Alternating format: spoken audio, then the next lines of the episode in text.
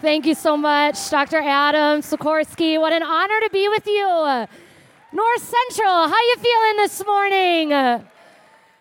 I am honored to get to be here with every single one of you. Hi, Tom. It's good to see you. Uh, he goes to River Valley. But what a joy to get to be here. And again, I want to thank Dr. Adam Sikorsky and President Doug Graham and the entire North Central staff and team for the opportunity to be here and to sit on the Mone chair this fall. It's a joy, it's an honor, it's a privilege, and it's not something that I take lightly. And so, thank you. I think about North Central and the legacy of this university. I remember being a student here 2012 to 2016. I remember I sat up in the back stadium seating for chapel every day. But let me tell you, the Lord met me at this university. I remember on a Wednesday night worship service, I don't know what you would call it anymore. It's when you worship till like midnight on a Wednesday night at that time. Thank you, PG. It's still called PG. I love it. I remember sitting right there in the back uh, of this auditorium, and I was here as an elementary education major. And that's when the Lord asked me to move my major over to pastoral studies. And I remember that was a leap of faith for me and a, a faith step that I took, but I'm thankful that the Lord met me, faithfully spoke to me while I was here, and it's a joy to be able to be with you this fall. But as you heard, my name is Gabi O'Rourke. I'm the lead youth pastor at River Valley Church. Uh, I've been at River Valley for seven years. My husband and I have been married for seven years. We got married right before I started. He's actually here. I saw he snuck in the back. That's my husband, Shane, right there rolled in from work. What a supportive husband. What a good husband. Thank you, Shane, for being here. Uh, but Shane and I, we've been married a little over seven years.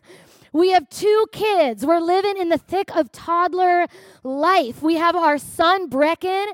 He is four, and he is a firstborn. I've told this to every class, but he is a firstborn through and through. Any firstborns in the house? You're the oldest child, let's go.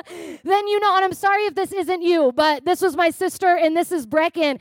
He is thoughtful, he's observant, he knows his stuff, he likes things done a certain way, in a certain order, he's sweet spirited. That is our son Brecken, and we adore Brecken. And then we have Sailor. And Sailor is the classic middle or youngest child. Where are the babies of the house and where are the middle children? Let's go. I'm not surprised you're louder than the oldest children when they raise their hands. That is not a shock. I was a middle child. Middle children, we got to stick together, right? As a middle child, I remember growing up, I was highly competitive. Because when you're a middle child, you have to obviously be better than your older sibling and you have to stay better than your younger sibling. So you're constantly competing with your siblings. I played soccer growing up. My sister played soccer. There was strong competition, a lot of times unhealthy competition happening in our family. But Sailor, that girl, she's going places. She's always trying to keep up with her brother. Nothing phases Sailor. The other day, we had like a beetle in our house. Brecken's freaking out about the beetle. I'm freaking about the beetle. Sailor walks her little two year old self over the beetle, picks it up in her hands, walks straight to the sliding glass door, opens it, chucks it outside like it's no big deal. There was another bug in our house. She killed it and then tried to eat it without even thinking twice. That is Sailor. She is our strong willed girl. She keeps us on our toes. Just yesterday, I was sitting outside with them, and an ant went crawling past her foot. That girl stepped on it, picked it up, and started laughing at what she had just done. Brecken looked horrified. He's like, Sailor has an ant in her hand, Mom. Have her drop it. That's gross. And Sailor's laughing hysterically that she just smushed this ant with her bare foot. This girl is a savage and she is going places. And we laugh at Sailor all the time and we make jokes saying, huh, I wonder where Sailor's sass and attitude comes from. Because Shane and I both know that it does not come from him and it fully comes from me. She got a double dose of my attitude and my sass. Again, as a middle child in that competitive spirit, we see it all over Sailor. And I remember as a kid growing up, I'm a lot like Sailor. I see myself in Sailor. I was bold. I wanted things done my way. I was strong willed. I always knew what was better than my parents. And then I became a parent and realized I knew nothing and I needed all their wisdom. And they were actually right about everything my whole entire life. It's amazing how that happens when you get married and have kids. But I remember as a teenager, being strong willed. And my dad told me that at night, when he would lay me down to go to bed and I would fall asleep, sometimes he would come back in my room and he would say, God, you got to take this strong, rebellious spirit and turn it in to something that will be used for your glory. And are you thankful that the prayers of the righteous are powerful and effective? I am thankful for that. His prayers were powerful and effective. The Lord worked in those prayers but He worked in those prayers in ways that I did not expect. He answered that prayer in a way that I did not expect. In high school, I loved the Lord, but I was a student who had one foot in my youth ministry and the Word of God and my faith, and one foot in what culture was doing and my friends and the things of the world. But in all of that, I had gone on a missions trip and I felt a stirring and a calling to step into missions or ministry. So when I graduated high school, I went and I did something called Youth with a Mission. Anybody ever heard of YWAM before? Let's go. I did YWAM. I was a YWAMer. And in YWAM, you do a six month discipleship training school. The first three months is a lecture phase. You're taking classes, you're learning about the Word of God, you're growing in your faith. The next six months, what you're doing is you're on an outreach phase. So you're traveling around the world to do mission work. And in YWAM, they had different rules that you had to abide by. And one of those rules is that you could not date anybody when you started YWAM. And I thought to myself, oh, psh, who cares? I'm 18. That's not going to be an issue. And my husband laughs at this story because lo and behold, two months into YWAM, I started dating somebody and I got kicked out of YWAM one week before I was supposed to go to Uganda for missions work. And my dad and mom, this whole time, have thought things are going smooth in Australia. They're proud of me. They're cheering me on. They're praying for me. And I pick up the phone one day and I call my dad. And I say, Hey, dad, how's it going? And he says, Hey, Gabi, so great. How's YWAM? And I said, It's great. Just one thing. Um, I got kicked out because I started dating somebody and I now need a plane ride home in one week. Can you please help me? And my dad took a step back, is confused, disappointed, floored, but like a good dad, he said, Gabi, we will get you home from Australia. He got me a plane ticket. I came home. I remember I walked into my room. My mom had put flowers around my room and my parents are the best. They like wrote me letters about my identity in Christ and how this doesn't define me and like all of these things. But that hit hard. I'm reading these letters sobbing in my bedroom. I'm a failure. I stepped out of ministry, the call of God in my life. I'm weeping. These letters are ministering to me. But like a good dad, after coming home and after a couple days, my dad sat me down and he said, Gabi, every person that you called and had financially fund you for YWAM, you're going to call and ask if they would like a refund because you wasted the money that they gave you towards missions. And so I'm picking up my phone. I'm 18. I'm shaking in my boots, going, Ah, hi, this is Gabi. Do you remember how you financially funded my trip to Australia? I'm home now. I got kicked out would you like a refund? And uh, people were were stepped stepping back like, oh no, it's okay. Don't worry about it. Put it towards school. Like just very grace filled. And I look back at that season of my life, and that was the hardest, most refining, best season of my life. And it was in that season that the Lord answered the prayer of turning a rebellious spirit into a will that is strong for the things of God. Because in that season, the Holy Spirit had to put a mirror up to myself, and I had to look myself in the face and ask myself, who am I living for? What am I living for? What are my motives? What am I trying to do? Where am I trying to go? What trail am I walking? What hill am I trying to climb? Where am I trying to go with my life? And what I realized is that my life became about myself. And I was stamping the name of God and the will of God on everything I was doing, but it was never about God. It was about me.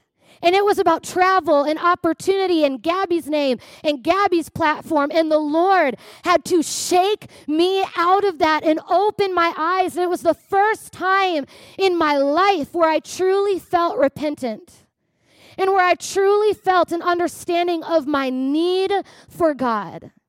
And that it did not matter what I did for the kingdom of God if I did not love the Lord and devote my whole life to the kingdom devote my whole life to Jesus. I could not walk the path of ministry with one foot in the world and one foot in the Word of God. And in the same way, North Central students, you cannot walk the path that God has for your life and have it be about you more than it's about Him. And I want to ask you this morning what hill are you climbing today? And who is that hill for?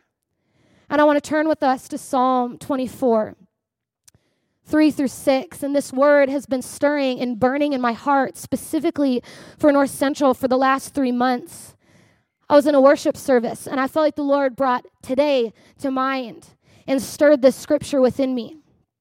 Psalm 24, it says, Who can ascend the hill of the Lord? And who shall stand in his holy place?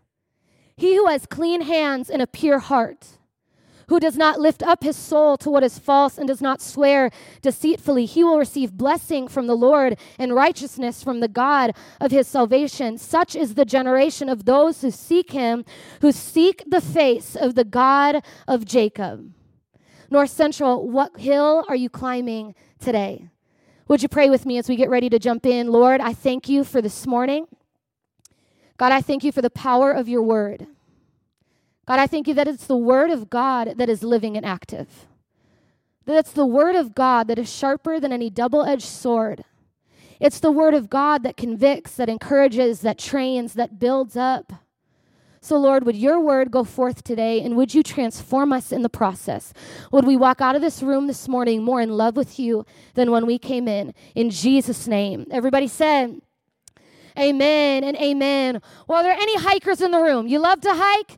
You love going on a hike? Let's go, let's go. I'm Minnesota born and raised. So for me, hiking is more or less like a glorified nature walk, right? Unless you go to the mountains.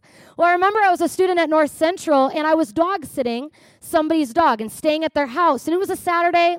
I decided I wanted to go for a hike, or in other words, a glorified nature walk. And so I went to a park called Murphy Hanrehan Park. If you've ever heard of it, it's about 30 minutes south of here in Prior Lake. Well, Murphy Hanrehan, what it is, is it's essentially just trails. You're walking through the woods, and you can follow these trails, and there's little paths and maps that show you where you're going. And so I get in the car, I throw my phone in the car, my shoes in the car, I throw the dog in the car, and off we go to Prior Lake to hike. And I start on this trail and I start walking, and it's beautiful out, and it's late afternoon in the fall, and the trees are orange and yellow, and leaves are falling, and I'm just enjoying myself on this walk. Well, as I'm walking, I'm starting to realize it's getting a little bit later, and I don't really know where I'm at on the trail. And so I start looking for the map and I start to follow the trail and I walk a little bit further and I'm starting to realize I've been walking for a while and I'm not confident I'm on the same trail as when I started. And so I pull out my phone to try to get my bearings and figure out where I am, and my phone died.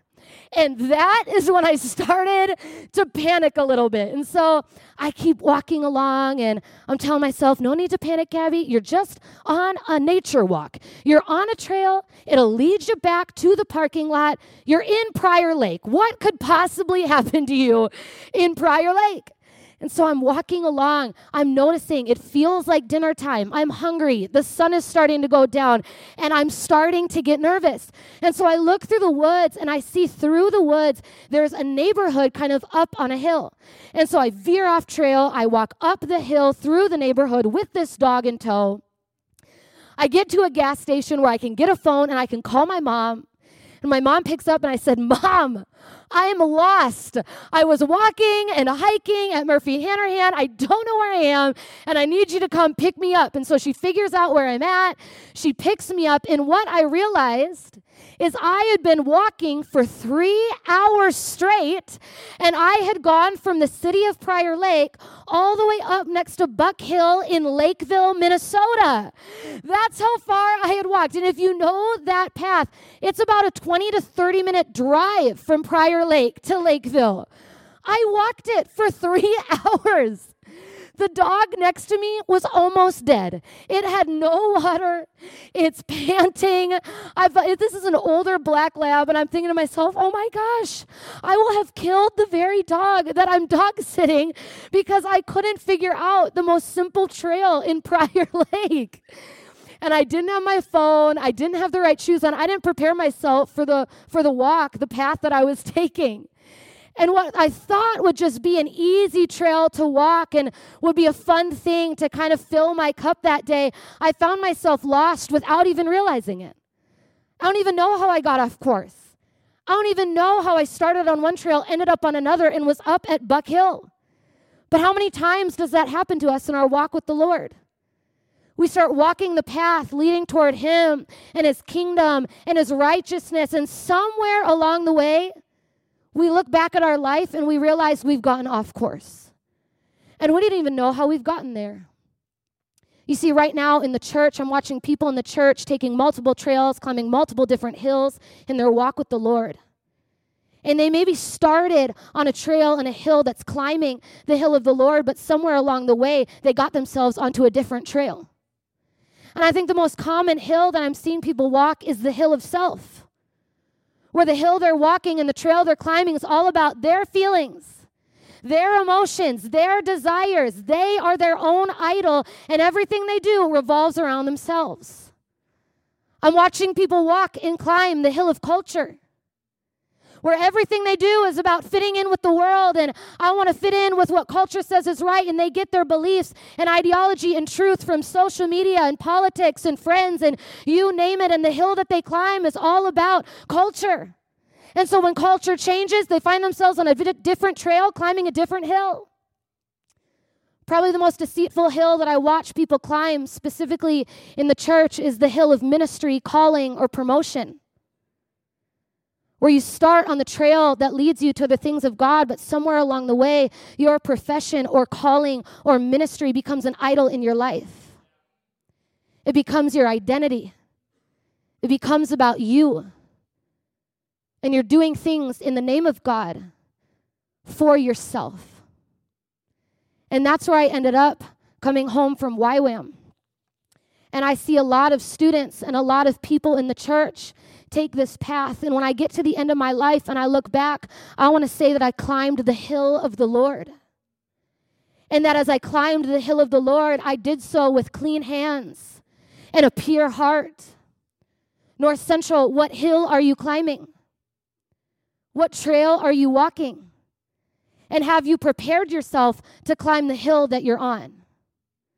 Because you see, when it comes to ascending the hill of the Lord, our hiking tools are clean hands and a pure heart.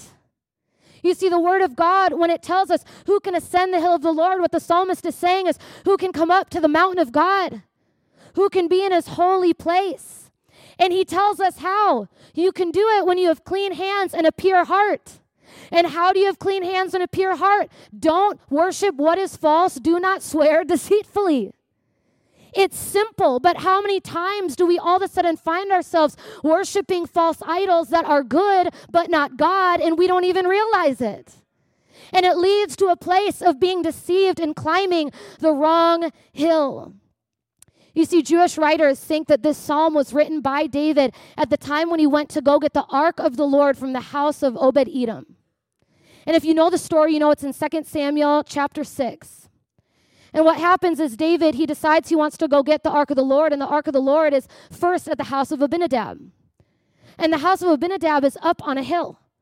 And they called that hill the hill of the Lord. And for David to go get the ark of the ark of God, the ark of the covenant, and bring it back to Jerusalem, the city of David, he would have to ascend the hill of the Lord to get the ark and bring it back. So, what does he do? He brings men, they ascend the hill of the Lord, they bring a new cart. They put the ark of God on the cart and they begin to descend down the hill to bring the ark of God to the city of David. And what happens? The ark falls. And as the ark falls, a man named Uzzah sticks out his hand to stabilize the ark and he dies. And David is angry and he's upset and he's fearful. And so he leaves the ark at the house of Obed Edom. And over the course of time, David begins to see that God is blessing the house of Obed Edom. And so David decides, I'm going to go back and I'm going to bring the ark back to the city of David. He's going to try again to ascend the hill of the Lord, so to speak, and bring it back to the city of David. But what he does is different. You see, to understand why Uzzah died, you have to go back to Exodus 24, I believe, in Numbers 4. Sorry, Exodus 25 and Numbers 4. In Exodus 25 and Numbers 4, the Lord gives instructions for how the ark is supposed to be handled and carried.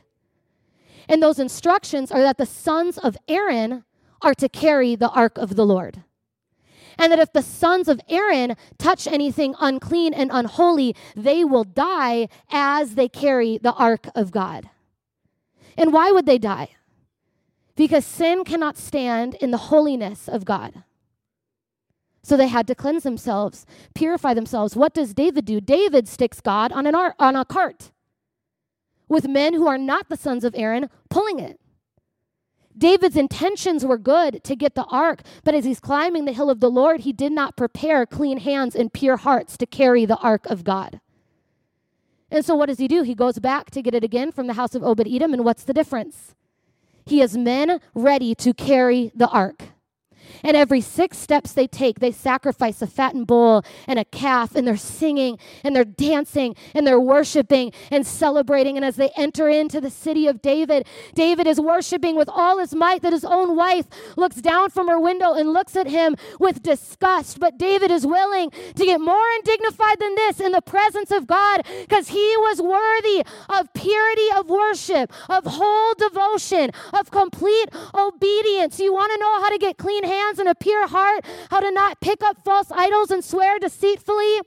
We obey the whole word of God out of pure worship to Him.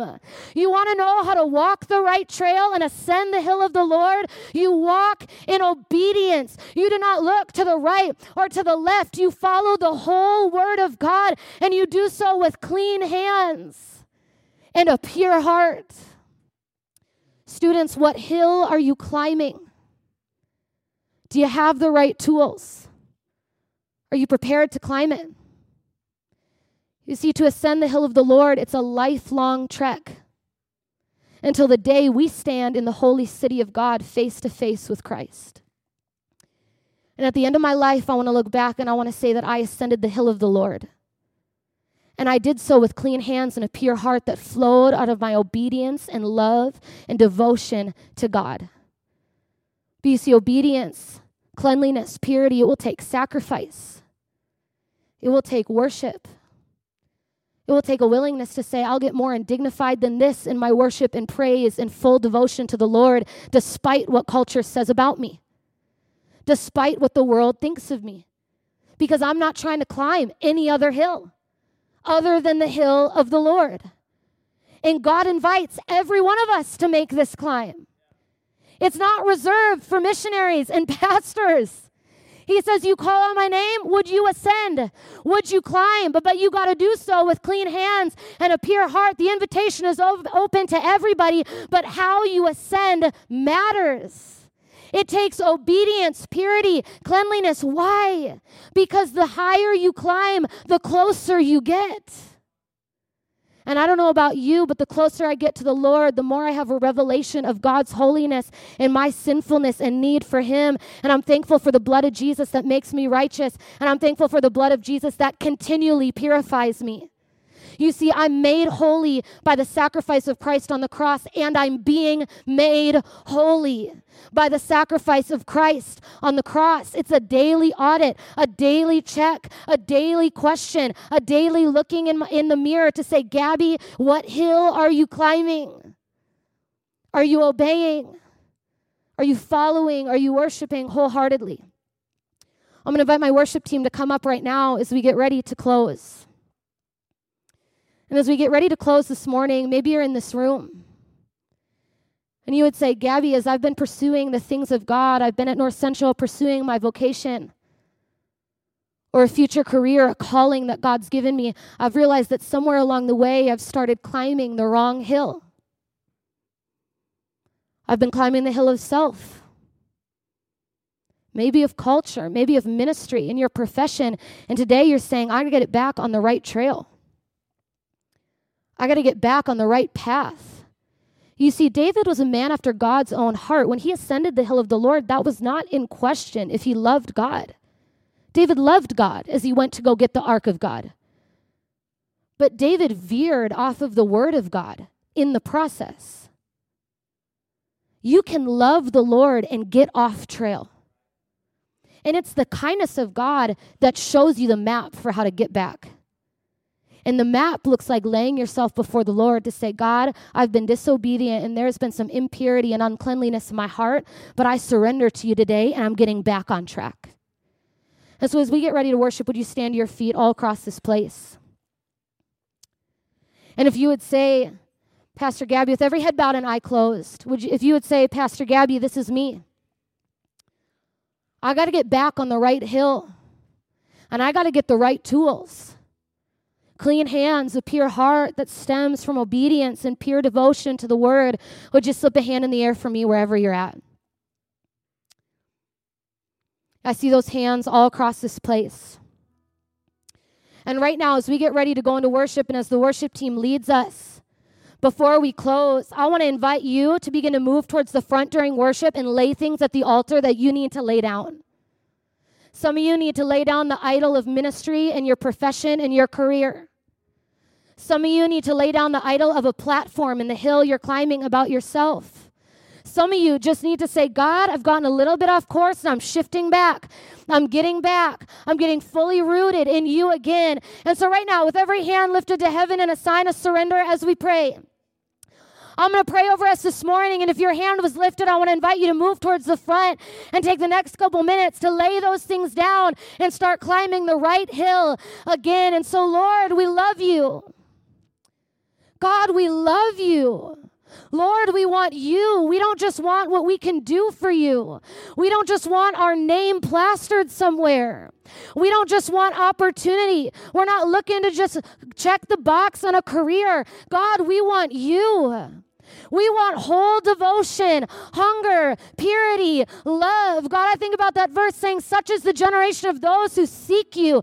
God, would there be a generation that rises up that seeks the Lord above all else, that seeks your righteousness, your goodness, your face, that forsakes all other things to seek the Lord? So, God, we come before you today. We lay things at your feet and we start climbing the right hill. It's in Jesus' we pray. Amen and amen. You can begin to move down to the front for a couple of minutes as we worship together, as we surrender before the Lord and allow Him to move in this place.